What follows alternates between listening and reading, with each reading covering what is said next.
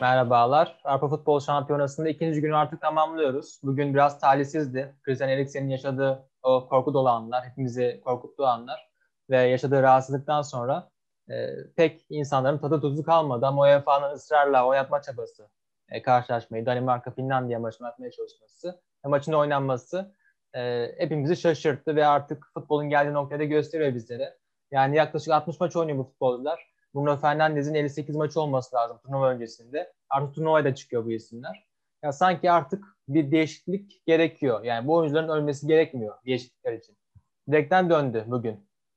Eriksen seneye Dünya Kupası var. Aralıkta oynanacak. Ya artık bir düzenleme gerekiyor gibi.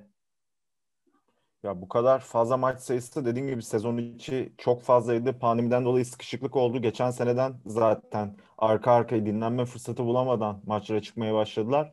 Çok kötüydü gerçekten. Benim tadım çok kaçtı izlerken. Bir yani müdahalenin de uzaması akla kötü şeyler getirdi ama Allah'tan hemen ardından fotoğraf geldi. Sonra da evet. zaten açıklama yapıldı. Ya sağ içine kalmaya atlatıldı. çalışacağız biz de. Umarım Bugünü bu şekilde yap. evet geçirmeye çalışacağız. Umarız sağlıklı bir şekilde geri döner.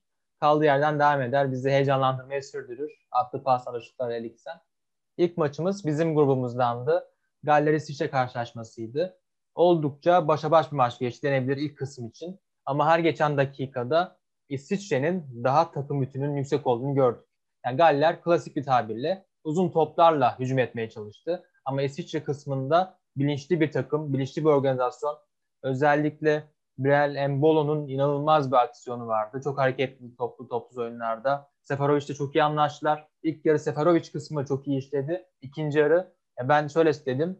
Resmen devre arasında Lukaku yüklenmiş. Embolo'ya inanılmaz bir performans gösterdi. Hiç yıkılmadı. E, bu takım çok bilinçli bir takım. Bence en disiplinli takımlardan birisi İsviçre. Sen neler söylemek istersin? Ya İsviçre underdog olarak herhalde e, tanımlayabiliriz. Yerleşik savunmaya karşı iyi oynadılar. Galler senin söylediğin gibi kontra üzeri bir futbol oynamaya çalıştı. Ama geri koşturamadı pek. İsviçre aslına bakarsan İsviçre toplu oyunda çok iyiydi. Kadrosu aslında yani top seviyede diyemeyiz ama onun altında işte underdog dememin sebebi buydu. İyiler. Şakiri var. Embolo eski bir yıldız adayıydı. Sakatlık yaşadı ama şu an çok iyi oynuyor. Seferovic dediğin gibi alını boşaltıyor. Embolo oraya giriyor. Arkadan Şakiri var. Sağ kanatta sağ beklerin adını unuttum şu anda. O da sağ kanadı gerçekten çok iyi kullandı. Mbabu böyle, aynen. Aynen. İş böyle olunca ya Galler'de zaten Ramsey ve Gareth Bale'e odaklı bir futbol var. Ama ikisi zaten eski performanslarında değil.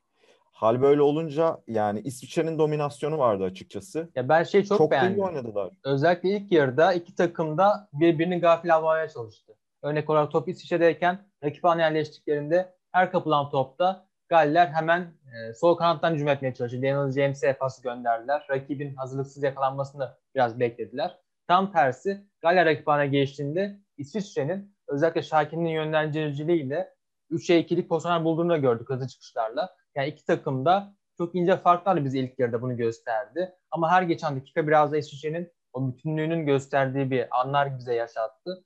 İki takım da çok fazla duran top kullandılar. Özellikle İsviçre kısmında sürekli orta, sürekli duran top gördük. Galler de bundan farklı pek bir şey yapamayacak gibi gözüküyordu. Ki Ricardo Rodriguez İsviçre kısmında e, çok güzel ortalar da yaptı. Sanıyorum 6-7 tane orta açtı. Ya bu normalde takım halinde yapılacak bir şeydir. Ricardo Rodriguez bunu kendisi yaptı. Ve Seferovic ve Embolo'nun da çok bilinçli oynamasıyla birlikte İsviçre 1-0'a kadar harika getirdi maçı. Ama 1-0 sonrasında ben çok sorunlar gördüm.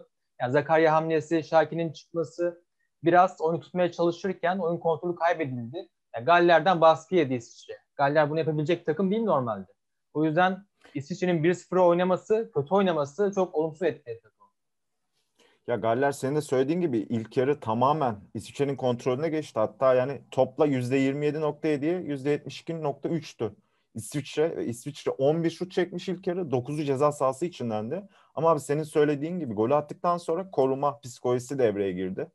Ya hali böyle olunca zaten Galler'in yani yüksek top haricinde çok bir şey yoktu. Ki golü atan oyuncu zaten Kiefer Moore baktığımızda şampiyonşipte e, kafa gollerinde ikinci. 5 gol atmış. Kafa ile çıkarılan şutlarda da şampiyonşipte birinci 44 şut çıkartmış kafayla. Ya zaten hani bunun üzerine gidecekti belliydi. Hal böyle olunca çok geride karşıla, karşıladığınızda rakibi yüksek toplara ihtimal veriyorsunuz. Bu şekilde de yediler golü yani. Ama şunu söyleyebiliriz sanıyorum. Yani bu takımın geleceği parlak değil. Uzun toplara nereye kadar gidecekler?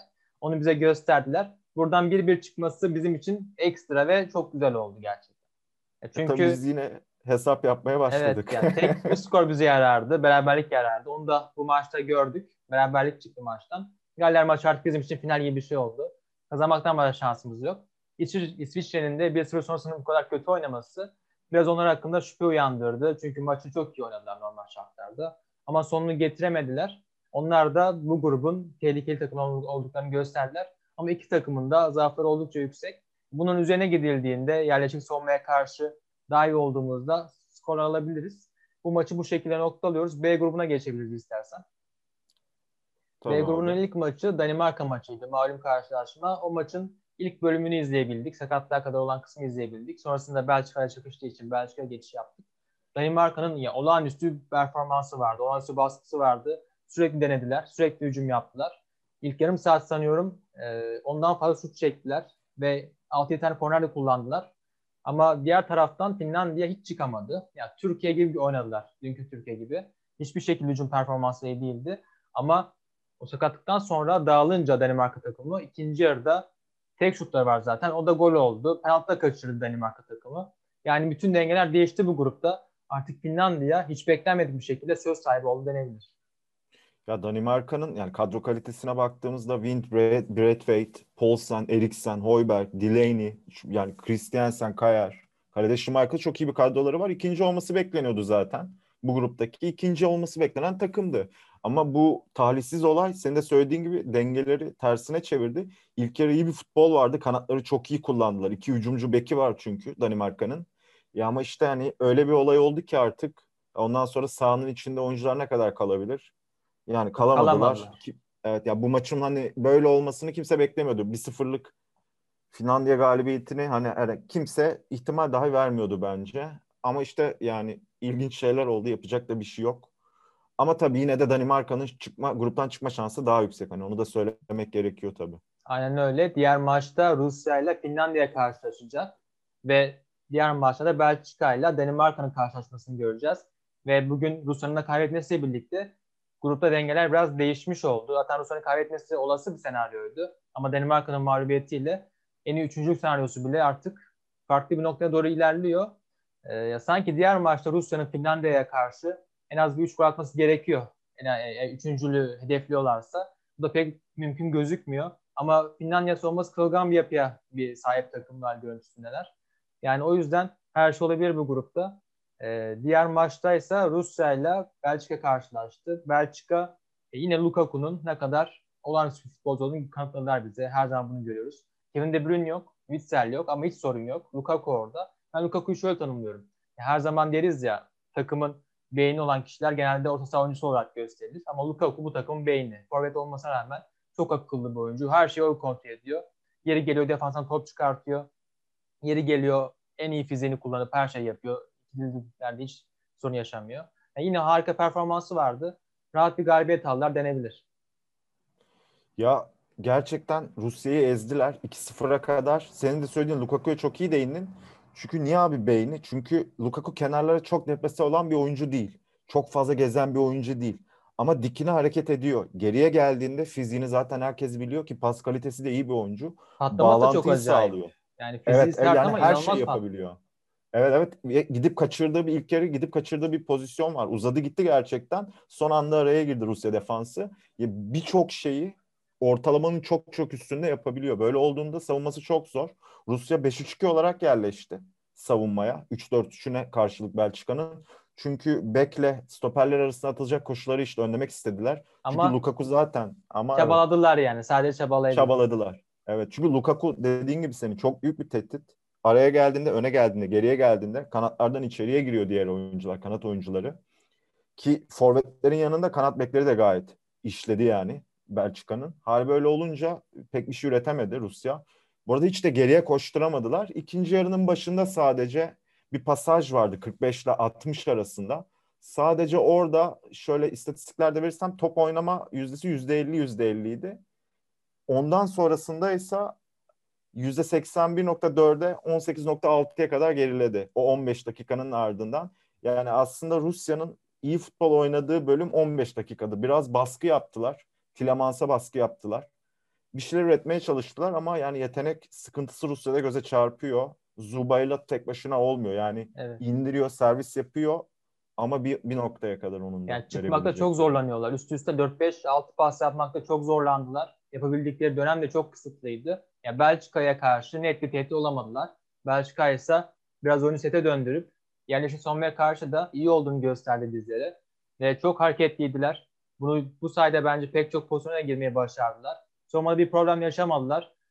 Cuba'ya karşı gayet iyi bir savunma performansı vardı. Yani dediğin gibi çok üretken bir takım olmadığı için Rusya çok iyi bir test maçı olmadı Belçika için. Ama bu grupta rahatlıkla birinciliği alabileceğini gösterdi. Belki bu maçta garantiledi de denebilir. Çok her şeyin iyi gittiği bir maç oldu. Lukaku bu formunu sürdürebilir mi? Galiba sürdürebilecek gibi. Özel bir insan. Sürdürür gibi gözüküyor. Pek bir sorun yaşamaz. Ya Eden Hazard'ın burada bence performansı önemli olacak. Çünkü ya ekstra ekstra hani Kevin De Bruyne o işleri yapıyordu. Şimdi gelirse ne olacak vesaire bunlar bir sürü soru işareti var o noktada. Eden Hazard eğer katkı verebilirse ki ben çok katkı verebileceğini düşünmüyorum. İleriki turlarda bu grup için zaten çok fazla şey söylemeye gerek yok. Ya %90 üzeri ihtimalle evet. Belçika birinci bitirecektir. Ki ama Danimarka maçında De Bruyne oynamayabilir. Belki riske atmazlar ama zaten oynama ihtimali vardı. Belki hiç riske de atmazlar şu an. De Bruyne işte geldiğinde eğer katkı verebilirse ki şu an Belçika jenerasyonu yani en en tecrübeli, en yaşlı ikinci takım. İs- İsveç'in ardından ayrıca turnuva tecrübesi de yani oyuncuların forma giyme sayısı ortalamasına baktığımızda da en yüksek sayıya sahip e, takım Belçika. Yani şu, bu turnuva bence onlar için çok önemli. Zaten ya favoriler arasında diyebiliriz herhalde e, Fransa'yı kenara ayırırsak ondan sonra en önde gelen takım herhalde şampiyonluk adına. Ya artık Bakalım neler olacak. Sanki e, The Last Dance gibi bir ortam var Belçika'da. Evet. Çünkü Martinez ayrılacak gibi gözüküyor. Yıllardan beri geçmeye çalışıyorlar. O şampiyonluk bir türlü gelmedi. En büyük başarı Dünya Kupası'ndaki üçüncülüktü.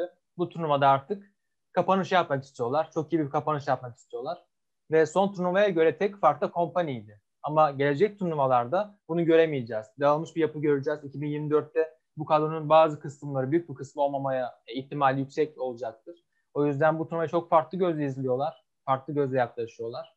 O yüzden onların bu performansının sürdürülmesi çok önemli olacak onlar arasında.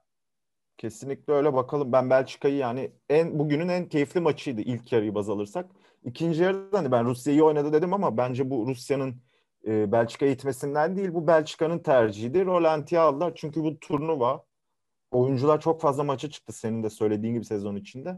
Rolanti'ye aldılar. Devamını da düşündüler. Yani sonra zaten tekrar kontrolü ele aldılar. İki günde iki büyük favoriden iyi performanslar izledik. Yani favoriler yanıltmıyor bizleri. Performanslarını sürdürüyorlar ve keyifli turnuvada bizleri bekliyor gelen günlerde, kalan günlerde de. Bugünü tamamlıyoruz. ikinci günü tamamlıyoruz. Yarın üçüncü günde tekrardan karşınızda olacağız. İyi akşamlar, hoşçakalın. İyi, iyi akşamlar. Görüşmek üzere.